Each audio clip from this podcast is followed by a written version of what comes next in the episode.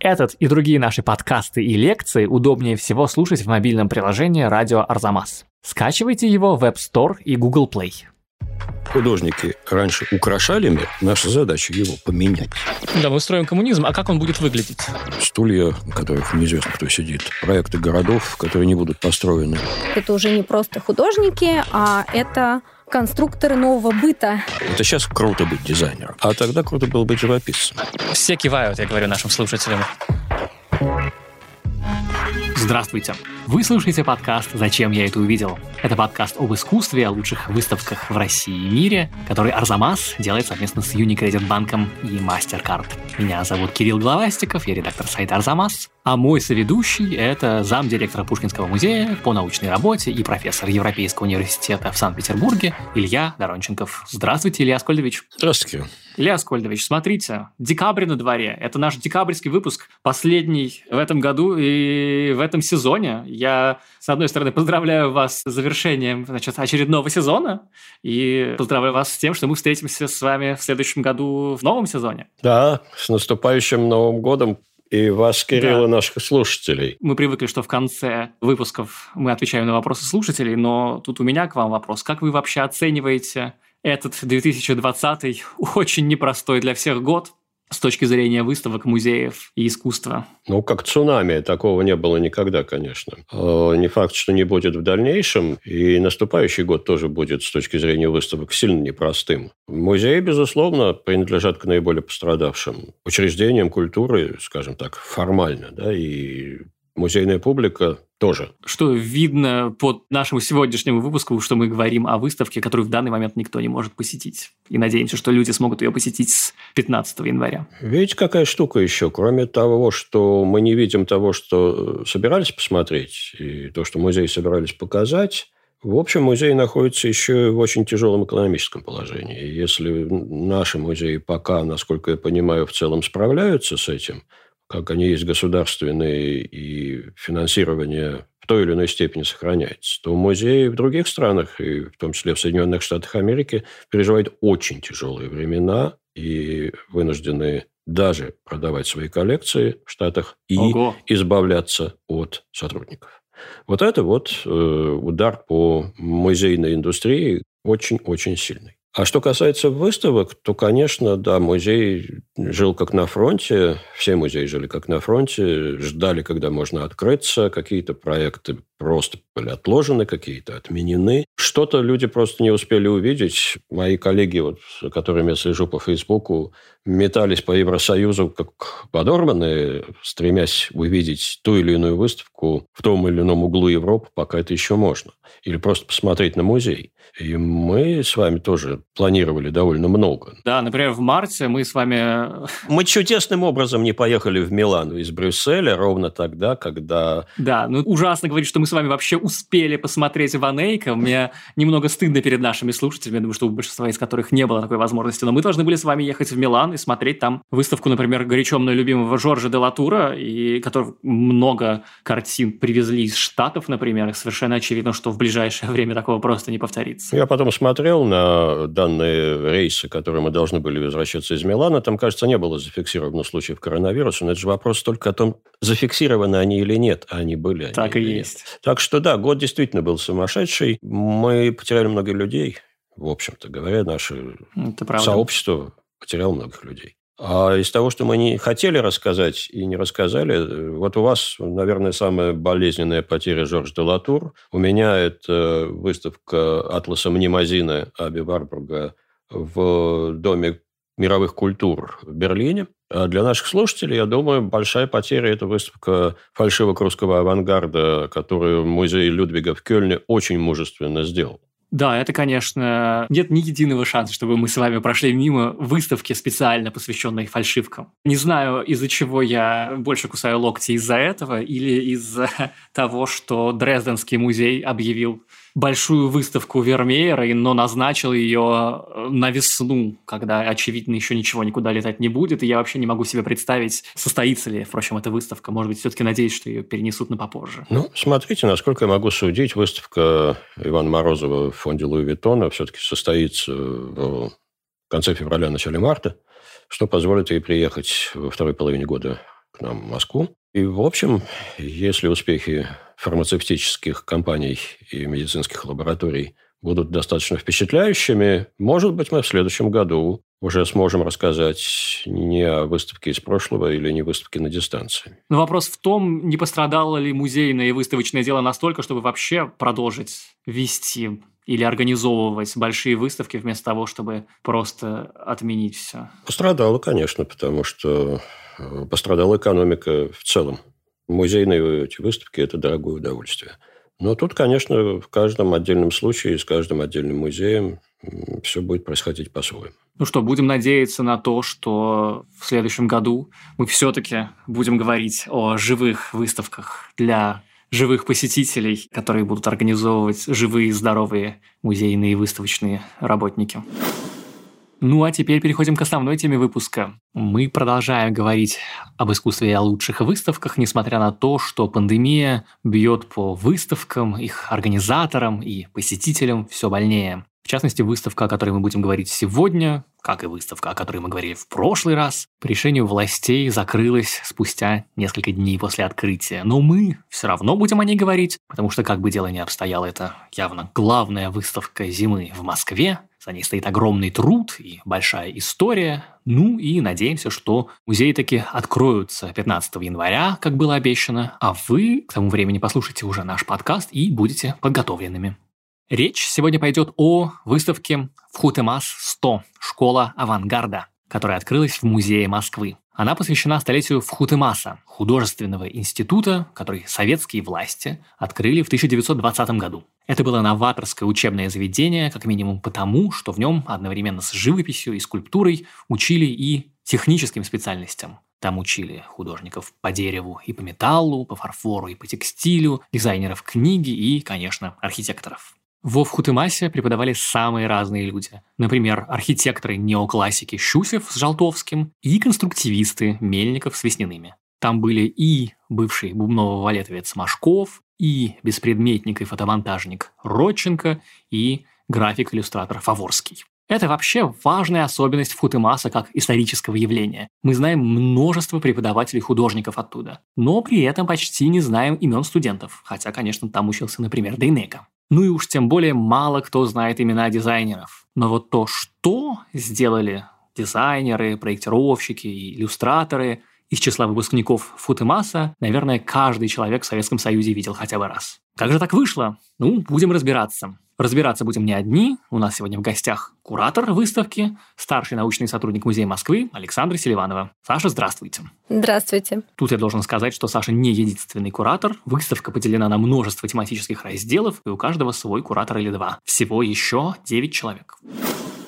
Мы очень будем много говорить о том, что такое Вхутемас, и пытаемся рассказать нашим слушателям все, чтобы они могли были готовы к 15 января и открытию музеев. Но пока вопрос очень простой. Даже он не про Вхутемас, а про выставку. Что на ней вот человек приходит на выставку, покупает билет, потому что замерз, гуляя по Москве. Что он там увидит в помещениях Музея Москвы? Он увидит, наверное, можно сказать, во-первых, рождение профессии дизайнера в стране и увидит революцию, которая произошла в художественном образовании сто лет назад. Он увидит это все в графике, живописи, скульптуре, архитектурных проектах, керамике, текстиле и промышленном дизайне, мебели и так далее. И в объектах, сделанных сто лет назад студентами, в первую очередь именно студентами Футемаса, высших художественно-технических мастерских, и реконструкции, которые мы сделали специально для этой выставки. Слушайте, ну вот теперь самое время задать вопрос не про выставку, а про Футемас. Что это такое? Но если коротко, то э, все художественное образование в нашей стране до революции находилось под ведомством Академии художеств. После революции Академия художеств была ликвидирована, и была создана новая структура, которая должна была выпускать художников нового типа. То есть это уже не просто художники, а это конструкторы нового быта. Это люди, которые должны были реформировать, э, преобразовывать повседневность э, советского человека в масштабе от э, спичечного коробка и билета до зданий. Требовался совершенно новый тип профессионалов. и э, созданные свободные мастерские, куда могли поступить кто угодно с улицы без экзаменов, без начального образования. И позже уже высшие художественно-технические мастерские в течение 10 лет вот таких профессионалов выпускали. Сразу после Октябрьской революции в разных городах страны были созданы государственные свободные художественные мастерские, сокращенно СГХМ или ГСХМ, а еще проще СВАМАС. На основе этих объединенных мастерских, собственно, и был потом создан Футемас, что расшифровывается как Высшие художественно-технические мастерские. А позднее, в 20-е, Футемас был переименован во ФХУТИИН – Высший художественно-технический институт. И это а, действительно совершенно новый тип художественного образования, которым занимались, ну, наверное, все самые яркие художники, архитекторы, дизайнеры эпохи авангарда 20-х годов. Давайте какие-нибудь имена назовем. Хутемас это кто? Очень широкий диапазон от Кончаловского, Шевченко, Осмеркина до Лабаса, это в, в плане живописи Штернберга, от э, Лисицкого, Родченко, Татлина до Фаворского, и в плане архитектуры от Желтовского и Щусева до Мельникова, братьев Весниных, например, и Ладовского. То есть действительно очень широкий диапазон людей и близких э, к ультралевым течениям, и более-менее близких академическим. Но, тем не менее, все они были объединены одной общей идеей вот формирования нового типа образования. Да, вот вы перечислили всех этих людей. Действительно, есть ощущение, что это такое немножко как бы Винни-Пух и все-все-все-все-все, действительно, да. Там и Родченко, и Щусев, э, и Леонидов, и все те люди, которые, не знаю, не будь революции 17 года, чем бы они занимались и встретились, были либо они когда-нибудь под одной крышей. Ну, Ноев ковчег получается. Да, получается абсолютный Ноев ковчег. И вот здесь для меня встает вопрос. Вот вы сказали слово «авангард» уже, да? Вот в Хутемас это авангардная штука? Ну, здесь э, есть некоторая проблема с терминами, потому да. что что мы называем словом авангард? Если мы словом авангард называем конструктивизм и беспредметное искусство, то нет. Угу. Потому что во Футамасе было очень много всего разного. Если мы говорим про левое искусство и эксперименты в искусстве, то да, это Футамас потому что абсолютно все, включая даже там, не знаю, Илью Машкова, у которого была одна из самых популярных мастерских, куда больше всего шли студенты, они все ставили эксперименты, и все они занимались, как мне кажется, я бы назвала это аналитическим искусством. То есть это были разные способы изучения мира и придания ему каких-то пластических форм и создания новых миров. То есть мы выяснили уже две вещи, что это левое искусство, то есть это те художники, которым в целом после революции как минимум должно было бы стать лучше, чем до нее, да, те, кого изначально, как минимум, 17-й год поднял на поверхность, если я правильно понимаю, да? А... Довольно много старой школы было, тем не менее, но в любом случае это были те люди, которые поддерживали революцию, которые были согласны работать новые институции, которые были согласны с там, общей концепцией наркомпроса и Луначарского, да, которые как бы разделяли какой-то новый взгляд на профессию художника. Угу. А во-вторых, вы сказали эксперимент. А эксперимент, насколько я понимаю, здесь имеется в виду уже не, не искусство ради искусства, не эксперимент ради эксперимента, а эксперимент по переустройству жизни, быта, то есть жизни всех людей, но на каких-то новых началах и ну, в новых условиях, на новом материале, что ли. Новый быт, то, что называется. Правильно я понимаю?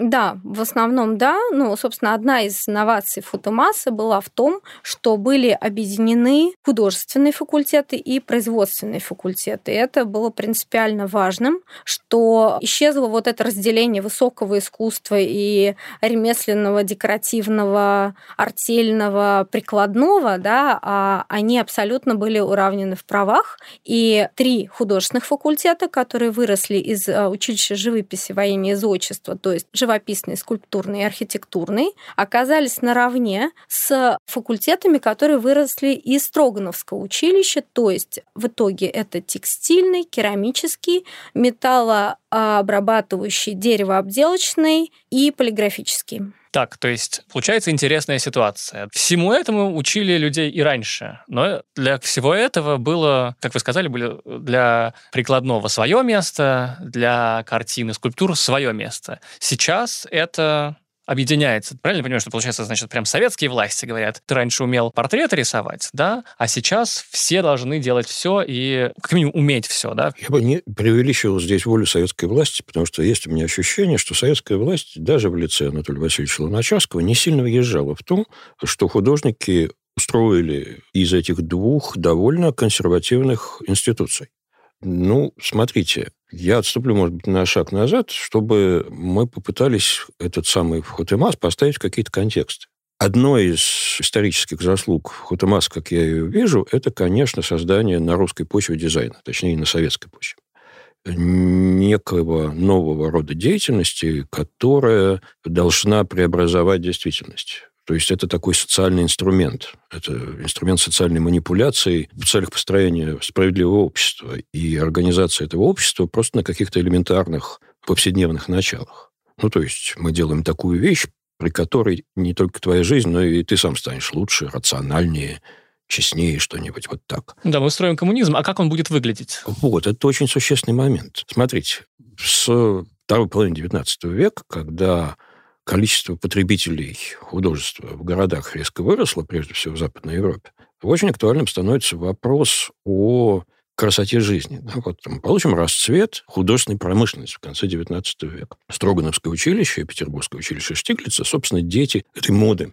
Те Европа, училища, на которых люди делали прикладные вещи. Да, Европа начала производить огромное количество массовой продукции, условно говоря, художественной, которая скорее воспроизводила мебель немецкого ренессанса, изображала лиможские эмали, на которых ты мог положить заливную рыбу на свой стол и так далее. То есть эстетизация быта – это была проблема, но решалась она ретроспективным образом, через реконструкцию старых стилей. И мне представляется, что в Хутемаск эту проблему стали решать с помощью новой поэтики, а было ли принципиально новым это мировоззрение, мне сказать сложно, потому что проблема-то была та же самая. Перестроить быт, сделать его соответствующим некоему утопическому идеалу и сделать это с помощью искусства. То есть правильно ли я понимаю вашу мысль, что художники и раньше занимались бытовыми прикладными вещами, там, тканями, дизайном, сундуками, дверями и все обоями и всем прочим, да, мы все знаем, что были там и прерафаэлиты, и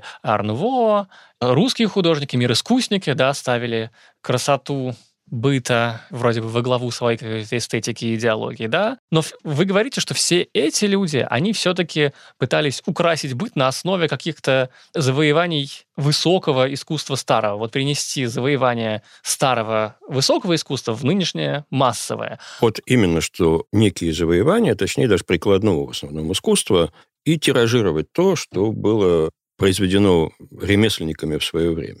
Смотрите, если бы мы сейчас были во Вхотемасе, то следующий мой пассаж был бы понят всеми, кто посещал лекции по диалектическому материализму. Да? Философы раньше объясняли мир, наша задача его изменить. Маркс, если не ошибаюсь, стоит Фербахен. Художники раньше украшали мир, наша задача его поменять. И вот это вот действительно очень существенное отличие между художественной промышленностью конца XIX века, условно Строгановским училищем, и стратегия Бхутемаса, которая, безусловно, носит утопический характер в коммунистической обертке. Саша, узнаете что-нибудь из своей выставки и среди того, что говорит Илья?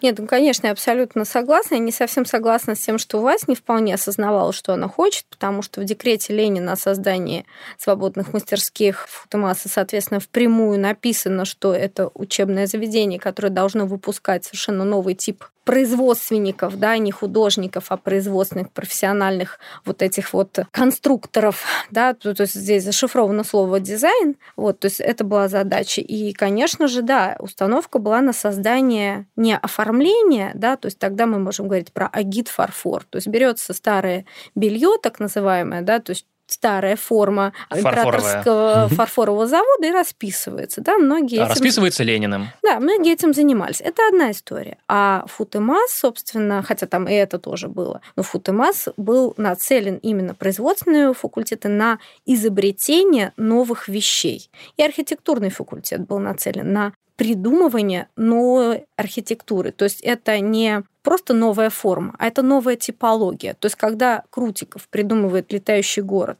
а рядом кто-то из его коллег проектирует фабрику-кухню или дом-коммуну, он придумывает новую типологию для встраивания какой-то совершенно новой функции, которая до того не существовала.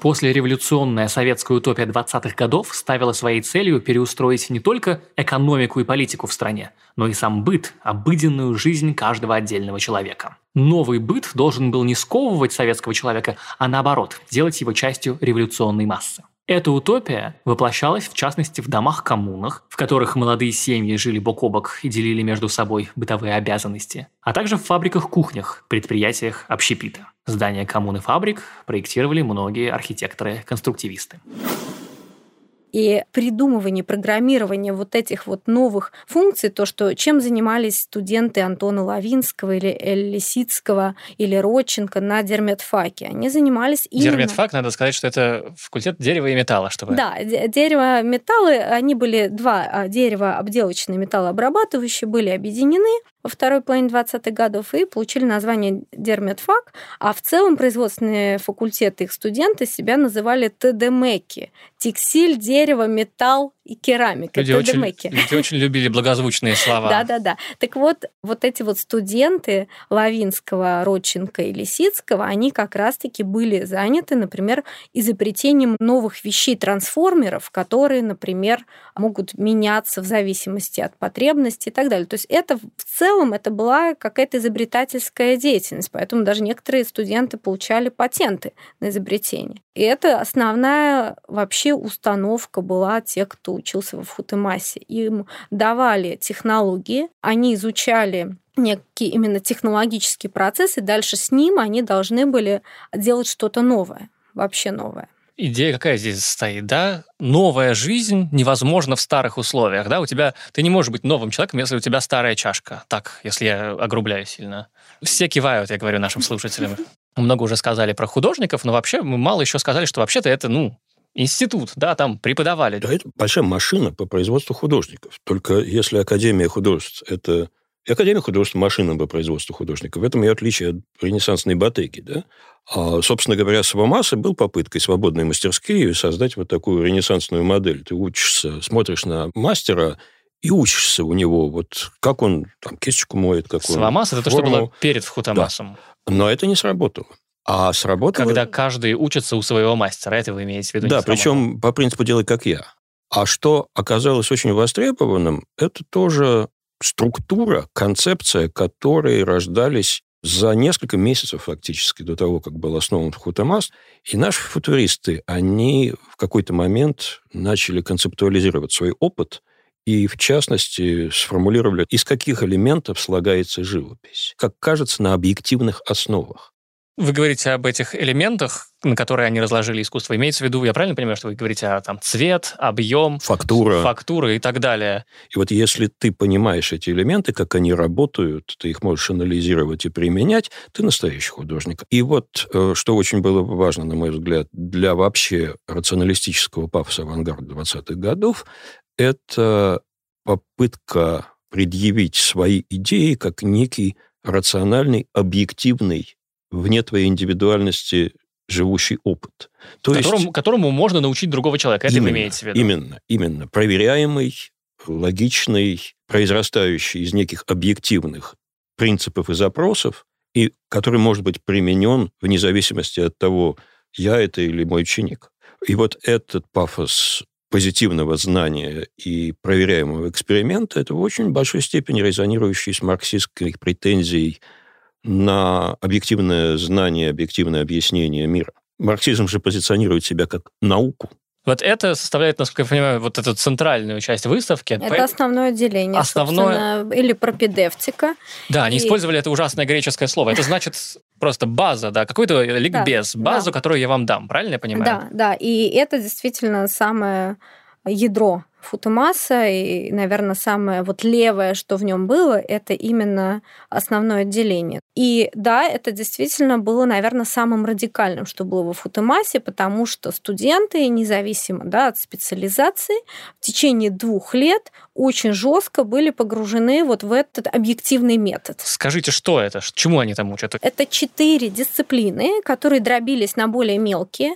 Это цвет, это графика, это объем и пространство. Потом они немного модифицировались со временем, но суть от этого не менялась. Это были упражнения на аналитические задачи композиционные, которые давал, например, Родченко на дисциплине графика, пока он там преподавал до 23 года. Это упражнения, связанные с цветом, восприятием цвета в объеме, в пространстве, на плоскости и так далее. Дисциплина объем это были абстрактные упражнения на выявление динамики, статики, веса при помощи объемных фигур, которые студенты лепили из скульптурного пластилина или делали из картона или проволоки, э, композиции из простых геометрических форм. И дисциплина пространства, и это были тоже упражнения, связанные вот с объемными макетами, которые потом а, студентами превращались в так называемые производственные задания, когда вот эти абстрактные формы наполнялись уже каким-то функциональным назначением и, по сути, превращались в какие-то архитектурные объекты. В общем, это были вот эти четыре дисциплины. Вот это было два года, и это было... Два года? То есть имеется в виду, что студент приходит, два года изучал... учится у этих людей, учится базе два года, да. не полгода, как в Баухаусе. Вот именно. Правильно ли я понимаю, что все это вот это стремление разъять все на атомы, на какие-то первоосновы, это чрезвычайно радикально и новаторски, да, ведь для да, да. художественного обучения этого времени? Смотрите, как строится академическое образование? Так-так. Академическое образование строится на подражании. Вот ты начинаешь с того, что ты рисуешь табуретку в перспективе. Это, дальше этого я лично не продвинулся на занятиях по рисунку в Академии художеств. А после табуретки ты будешь рисовать голову Сократа, потом торс, и дальше вот так медленно-медленно продвигаясь, но все равно через подражание классике или природе, ты постепенно будешь становиться художником. А в Хотема с самого начала... И то есть здесь сразу практика и фактически нет теории, да? У теории там определенно имеется, но для того, чтобы стать художником, тебе не обязательно теорию читать. Надо руку набить.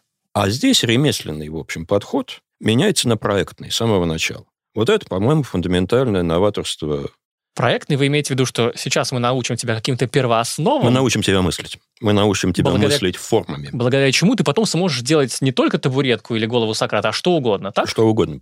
Летающий город. И именно это действительно абсолютно правильное слово проектный подход, который помог дальнейшим студентам, выпускникам Футымаса выжить какой-то степени уже в 30-е, 40-е, 50-е годы, потому что у них в руках были инструменты, которые позволили им, например, менять профессии, приспосабливаться к самым разным условиям. То есть ну вот я все время привожу пример с Образцовым, потому что мне кажется, что это хороший пример. Да? Сергей Образцов, выпускник Футемаса. Создатель театра кукол. Да, да, который мог делать все, что угодно в этом театре. Угу. Да? От дизайна программки до декораций и самих кукол. Или Иванов Вано, который выпускник Футемаса, а потом мог заниматься анимацией и кинематографом. Или Андрей Буров, который архитектор, который мог работать в самых разных стилистиках и в образовании потом, а потом вообще занялся исследованием и разработкой новых, если я ничего не путаю, химических материалов для хирургии и так далее. То есть вообще сменил профессию уже в 50-е годы. Короче говоря, они они действительно обладали способностью к очень разным видам деятельности. И это очень круто. А давайте посмотрим, сколько всего людей училось в Хутемасе, сколько окончило.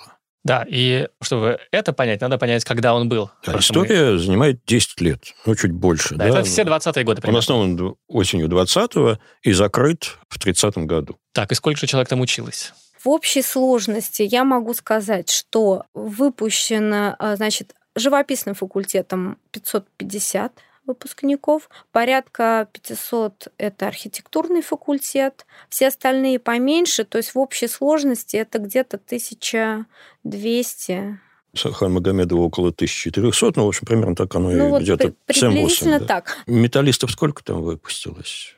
Ну, там Смешно. порядка 50, что-то такое, 70. По сравнению с живописцами. Да, Живописцев конечно. выпустилось 500. То есть при всем этом перетягивании каната все равно молодежь валила на живописный, графический факультет и на архитектурный, конечно. То есть вот это классическое соотношение, оно сохранялось. Почему? Ведь им же сказали, это для того, чтобы дела делать, а не чтобы, значит, это самое. Все равно все хотят быть художниками, Да, я романтикой. думаю, что Ага. статус дизайнера еще не сформировался. Это сейчас круто быть дизайнером. А тогда круто было быть живописцем. Например, керамический факультет, вот смешно, закончило 23 всего лишь за все годы. 23 студента. Это, наверное, самый малочисленный факультет. Но в действительности это те керамисты, которые работали в 30-е, 40-е, 50-е годы. И хранитель фонда керамики в Музее современной истории России ГЦМСИР, придя на выставку, сказал, что она потом просто проанализировала все авторы, которых она хранит 20 века, это все и есть вот эти выпускники Футемаса. Их очень мало в Ага. действительности, но это те люди, которые продолжали работать. То же самое касается текстильной, то же самое касается и дерметфака, в отличие от живописного факультета. То есть в некотором роде это все будущие звезды, пусть даже если их имена мы не знаем, да, это супер важные люди, которые Ну, мы учились. всегда не знаем имен промышленных дизайнеров. Ну да. Но все равно это как история, знаете, как люди говорят, что на первом концерте Velvet Underground было всего 20 человек, но потом каждый из них, выйдя с концерта, основал свою группу. Ну, вы, Кирилл, позитивную очень историю рисуете, потому что история в Хутемаса, она гораздо более драматична. Конечно, те, кто учился в Футемасе в начале 20-х годов, было гораздо больше шансов состояться. Почему? Ну, потому что где-то начиная с 31 с 32 33 года начинается атака на формализм и на авангард по всем фронтам, и люди абсолютно меняют свои как бы художественные концепции и творческие программы. Поэтому ни архитекторы, ни художники не имеют возможности, собственно, развиваться в каком-то своем направлении. Поэтому если ты что-то успел, то ты успел это в 20-е. Да.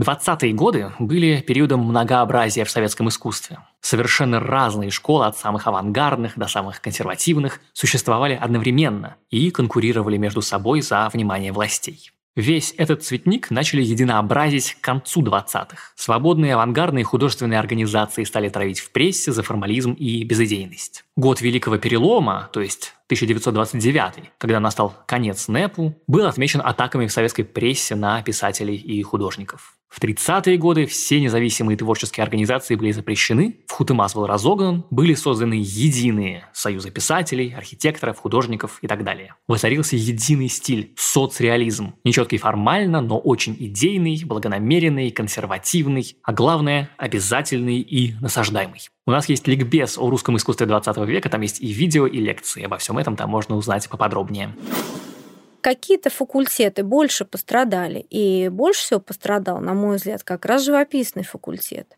И во вторую очередь скульптурный факультет, потому что действительно это люди, которые по большому счету сгинули, на мой взгляд. Ну, монументальное отделение, например, вообще они были репрессированы. Большая часть бригады Футеина, которая занималась декоративными вот росписями интерьеров, монументальной живописью. Студенты станкового отделения, они были и репрессированы, и погибли во время войны, и полностью ушли от живописи, либо сменили творческие позиции до совершенно неузнаваемых и как бы в целом вообще трудно смотреть на то, что происходило потом. Это действительно вот так называемая плеяда художников, выпускников живописного факультета, она ушла в тень и практически растворилась. То, что касается остальных, в той или иной степени, они, конечно, приспосабливаются. Архитектурный факультет, понятно, что тоже люди попали под каток всех преобразований и полностью смены профессиональных как бы элит, да, когда их преподаватели, как там, например, Веснины или Мельников, оказались сдвинуты с своих мест, пришли совершенно другие люди, и преподавать на и преподавать, то есть Московский архитектурный институт после расформирования Футеина пришли другие люди преподавать, в общем-то мало кто сумел сохранить свои позиции. Ну и в целом как бы сменилась вся вообще программа практически до неузнаваемости. Но просто архитектор – это более такая востребованная профессия, в отличие от живописца, который может как-то приспособиться в какой-то хотя бы степени. Вот, Саша, скажите, в Хутемас победил или проиграл? Вот его нет после 30-го года. На мой взгляд, в отдельных направлениях победил. То есть, например, в архитектуре победил сто процентов. Ну, то есть вот это моя точка зрения. Но... Почему? Потому что то, каким образом Николай Ладовский изменил архитектурное образование, оно выжило, сохранилось и функционирует успешно по сей день.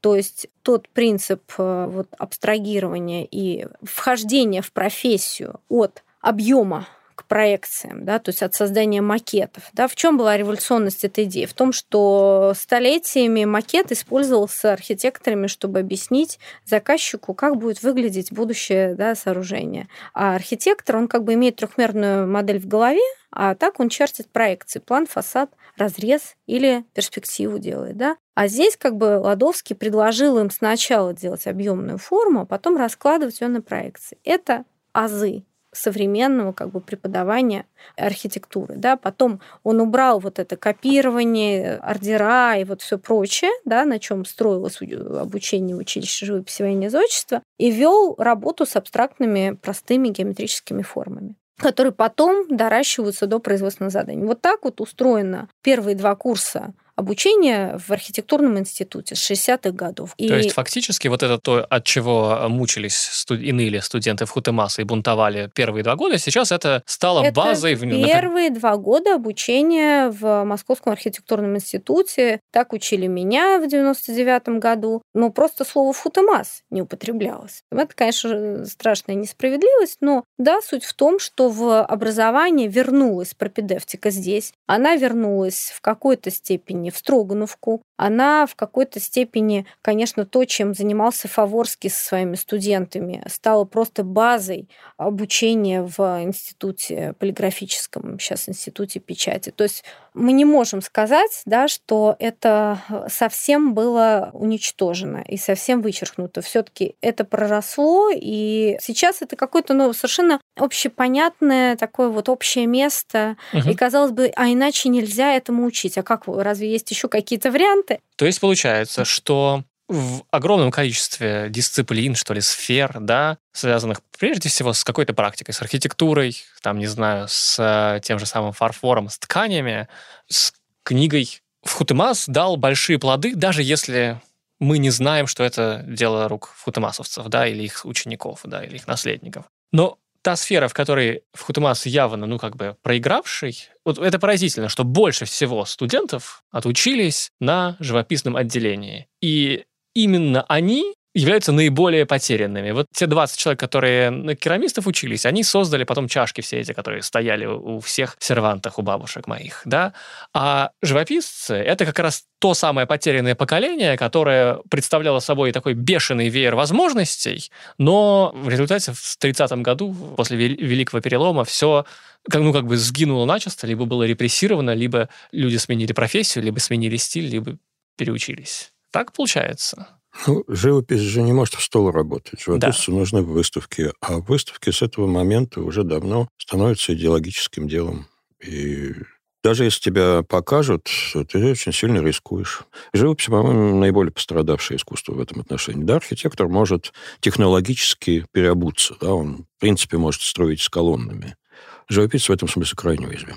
Ну вот два художника, например, которых мы показываем в живописном факультете, это Сергей Лучишкин и Соломон Некритин. Мне кажется, очень яркие примеры вот такого вот растворения, исчезновения, да, потому что во Футумасе это, наверное, самые интересные радикальные экспериментаторы, это проекционисты, которые очень много работали и с абстракцией, с анализом живописного художественного произведения, весом пятна и так далее, то есть какие-то математические делали даже выкладки, что происходит в 30-е годы. После этого Лучишкин — это автор замечательных совершенно воспоминаний а также большого количества картин на спортивную тематику.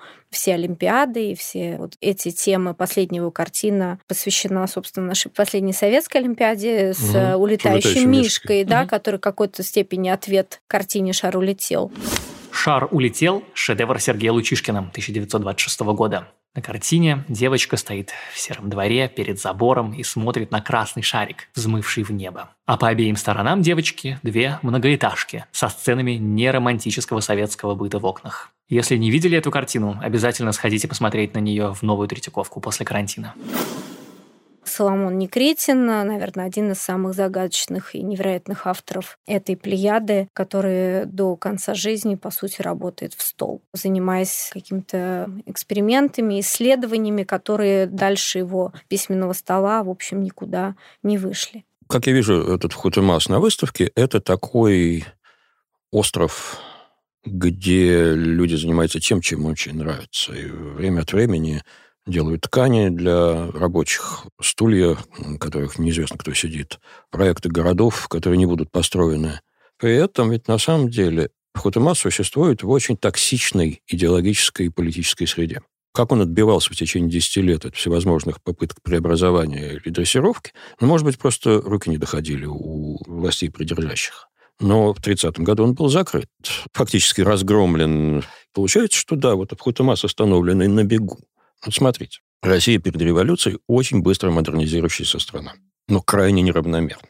В ней есть динамичный авангард, причем даже не художественный, бизнес, инженеры, наука, город и огромная инертная крестьянская масса. Взрыв революции и в нашей революции, коммунистической, есть несколько противоположных начал. Есть модернизаторское начало, которое никуда не денешь. Это переустройство общества на справедливых рациональных началах, это индустриализация, это мышление будущем, это утопическое мышление будущем, безусловно, но этот заряд есть. И воплощением этого заряда является в очень большой степени и конструктивизм, и Вхутемас сам по себе, и русский авангард. И я уверен, что мы, поискав, найдем политические силы внутри большевистской партии, которые отвечают этому модернизаторскому пафосу революции. И, собственно говоря, очень долгое время, все 20-е годы, у нас сталкиваются в России две концепции, каким будет искусство коммунистического будущего.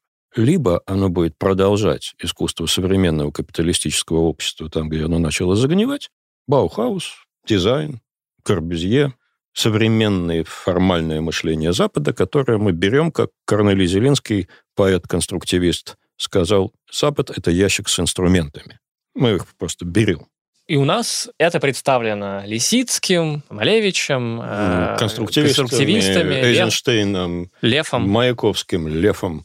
Ну, смотрите, в этом есть своя логика. Владимир Ильич учит нас, что империализм есть высшая и последняя стадия капитализма, и он обобществляет производственные силы в такой степени, что нам остается только забрать.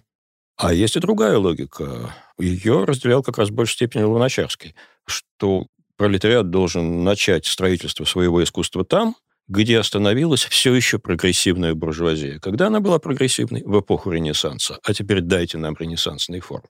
Это искусство должно быть похоже на жизнь, величественно, патетично. Понятно, узнаваемо. Узнаваемо, и оно должно воспитывать. Но только не манипулируя тобой как архитектура и дизайн, а скорее идеологической проповедью. 29 год, год Великого Перелома, год окончательного утверждения у власти группы Сталина. Вот что ключевое для нашего с вами разговора, это короткий, но ужасный период между 1929 годом, началом коллективизации, катастрофы коллективизации, и 1931 годом. Собственно, если мы посмотрим, просто откроем журнал этого времени, изменяется все, изменяется дискурс, прости господи. Критика начинает говорить совсем другим языком. Она больше не про искусство, она просто про идеологию.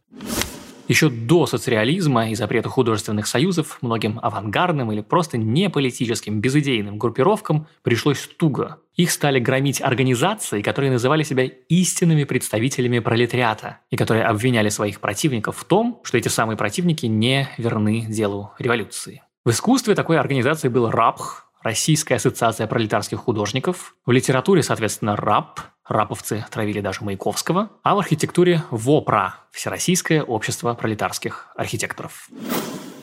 Вот тогда, собственно, и погибает Хутамас. А дальше на смену вот этому периоду, который я бы сопоставил с Великой пролетарской культурной революцией председателя Мао в 60-е годы, приходит новая нормальность. И вот эта новая нормальность – это социалистический реализм, это сталинский классицизм. И вот тут мы действительно получаем ту концепцию коммунистического искусства как нового ренессанса, которая в 20-е годы была одной из, а после периода Великого Перелома стала единственной. И в этом климате никакому Хатамасу не было места. Но что это означает? Это означает, что в русской революции победили не модернизаторские тенденции, а архаические. Потому что Сталинский Советский Союз – это общество гораздо более примитивно организованное, чем самое отчаянное мечтание о православном царстве Александра Третьего. Поэтому, когда мы дальше начинаем говорить о построении коммунизма и светлом будущем, это скорее риторика. Если бы не Гагарин и синхропозотрон в 60-е годы, мы бы имели дело только с глубокой нарастающей архаикой. Это не климат Хутемас. Спасибо большое, Илья Аскольдович, за это обобщение. Ну и, наверное, будем заканчивать подкаст. Саша, спасибо большое, что пришли и рассказали нам все. Спасибо, спасибо. что пригласили. Спасибо вам. Спасибо, спасибо коллеги.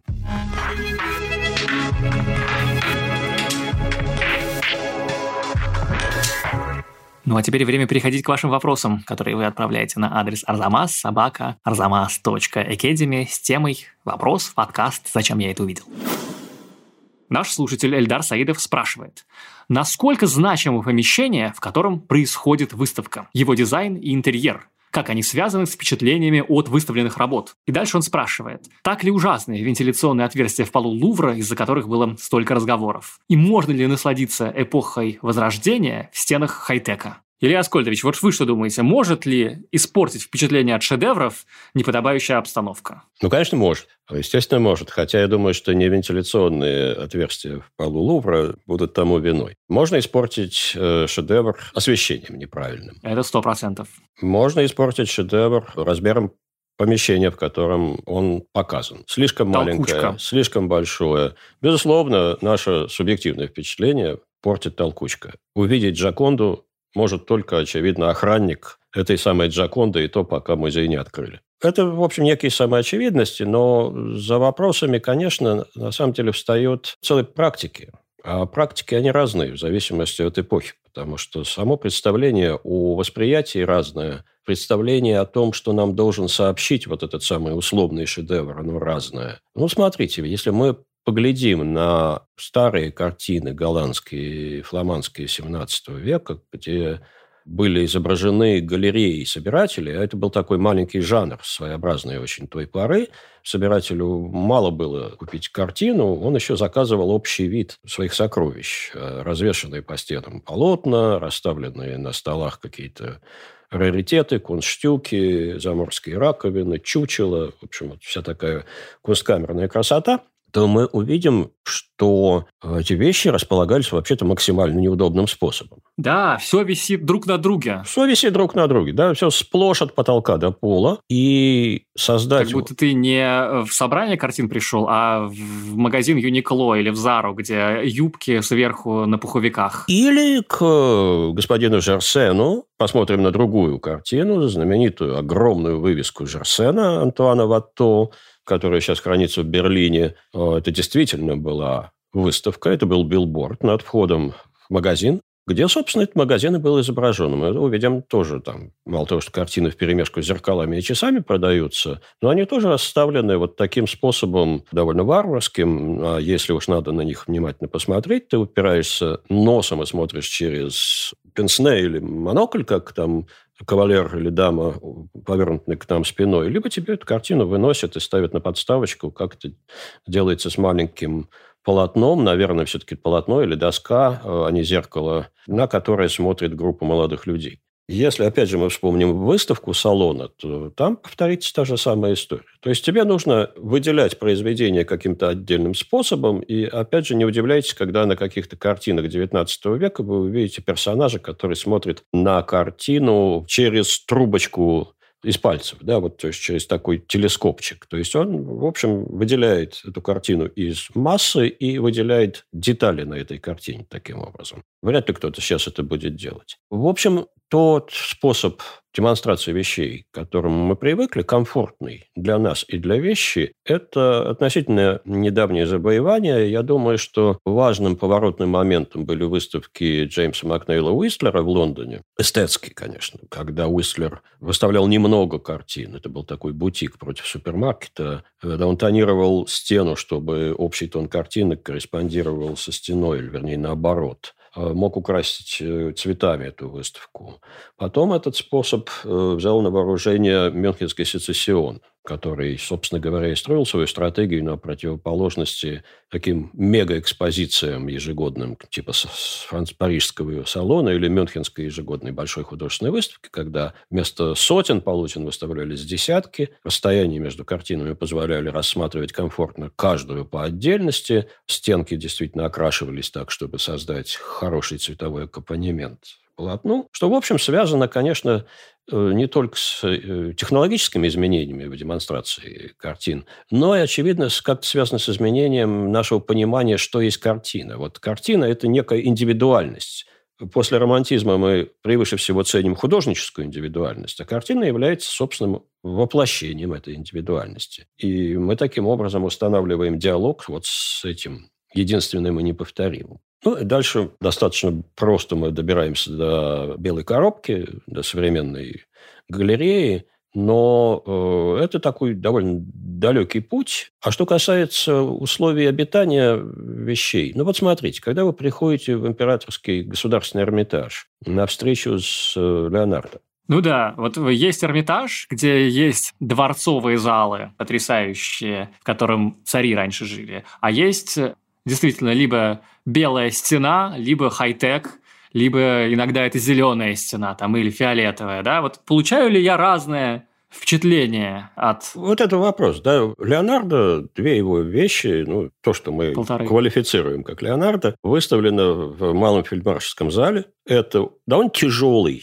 необарочный интерьер, который был действительно частью парадных комнат, в которых, насколько я понимаю, жили гости русского двора в свое время. Но нас сейчас, по-моему, особо не терроризирует это окружение. А давайте мы на минуточку представим, что в 1893-94 годах в этом зале было выставлено чучело крокодила, которого наследник престола Николай Александрович убил во время своего путешествия по странам Азии. Это была очень интересная выставка подарков и трофеев э, этого путешествия. Но я думаю, что крокодил был гораздо более выразительным контрастом, чем Леонардо этому залу. Ну да, мы во многом уже привыкли к тому, что музей – это дворец, дворец – это музей. И поэтому как бы, ну, тот факт, что картина на фоне э, безумного барочного интерьера, это на самом деле редко нас удивляет, да? Вот в этом плане хай-тек может оказаться даже более необычным. Да, но... Хотя он нейтральнее. Но, тем не менее, хай-тек как раз э, способен создать гораздо более комфортную среду для восприятия произведений, хотя бы потому, что он нейтрален с точки зрения архитектурных деталей – и обычно продумывает пространство как э, некую целостность. Да, вот такой парадокс. Ну, парадокс, но это вопрос в большой степени привычки и традиции.